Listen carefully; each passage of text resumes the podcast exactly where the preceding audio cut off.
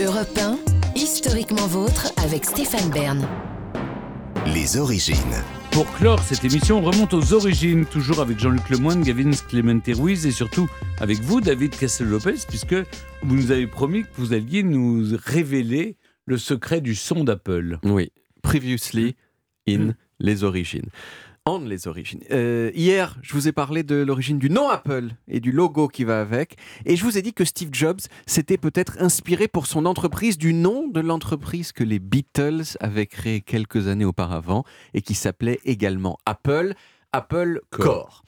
Tout ça, ça a donné lieu à une guerre juridique qu'on pourrait appeler... Euh, La guerre des pommes, voilà, c'est un petit truc de journaliste que je trouvais comme ça. Euh, guerre qui a connu une trêve importante en dix-neuf cent quatre-vingt-un, date à laquelle un accord a été trouvé. Les Beatles, ils gardent Apple pour la musique. Steve Jobs, ils gardent Apple pour les ordinateurs. Mais à peine cette trêve signée que la guerre a repris. Pourquoi ? Eh bien parce que les ordinateurs, ça peut faire de la musique. Et oui. En dix-neuf cent quatre-vingt-huit, Apple a installé sur ses ordinateurs le système MIDI qui permettait de faire de la musique numérique. Et bim, direct, nouveau procès contre les Beatles qui a duré plusieurs années. Bah oui, les Beatles, ils disent bah ouais, le MIDI c'est de la musique. Vous aviez dit Apple euh, c'est tout sauf la musique et vous vous êtes en train de faire des trucs de musique. Et le truc, c'est qu'au même moment, Apple était en train de travailler sur son nouveau système d'exploitation avec de nouveaux sons spécifiques et en particulier celui-ci, qui se déclenchait lorsqu'une action voulue par l'utilisateur n'était pas possible.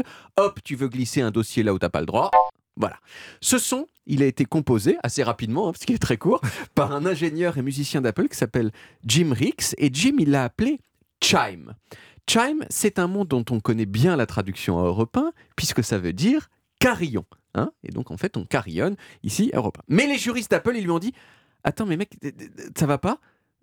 T'appelles ton son carillon, carillon c'est un mot hyper musical, on va se faire, encore une fois, fumer par les Beatles. » Alors Jim, il s'est dit dans sa tête, euh, bah ok, bah faites-moi un procès les Beatles. Et en anglais, bah faites-moi un procès, ça se dit comment ? Ça se dit Sosumi.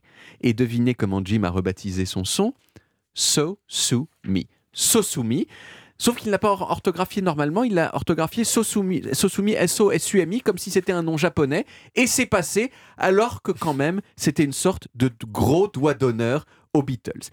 Alors vous allez me dire, t'es gentil avec ta chronique là, mais t'as toujours pas parlé du son d'ouverture des ordinateurs d'Apple, dont ta chronique est censée bah faire oui, l'objet je... gros bouffon. Euh, je, je vous trouve ah, un ça, petit peu... Ça c'est tout Stéphane gros bouffon. Oui, non, non, je, je vous trouve un petit peu agressif. Je me serais pas permis. Alors... J'y viens. Jusqu'au début des années quatre-vingt-dix, le son d'ouverture des Mac, c'était ça.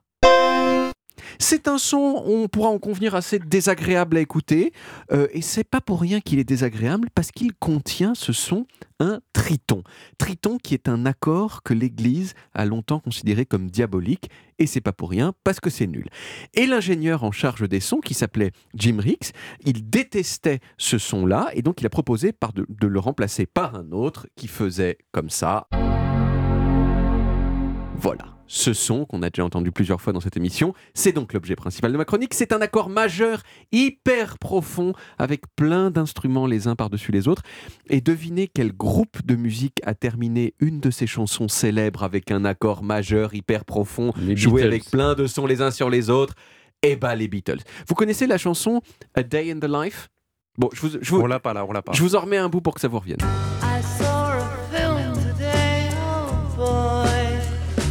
Voilà. Et maintenant, écoutez s'il vous plaît comment cette chanson se termine.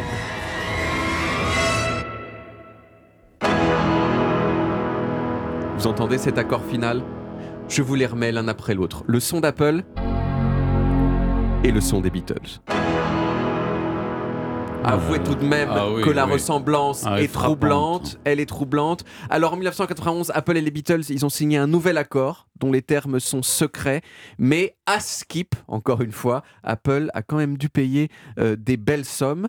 Alors ce son, ce son d'ouverture d'Apple, il existe toujours. Même si ce, originalement c'était un mi. Et maintenant, euh, c'est un fa. Euh, mais la guerre des pommes, elle a encore connu des rebondissements.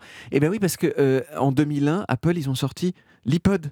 puis en deux mille trois iTunes, et c'est clairement euh, des terrains, les, c'est clairement des terrains de musique, euh, mais il y a eu encore une fois un accord euh, entre euh, les Beatles et Apple.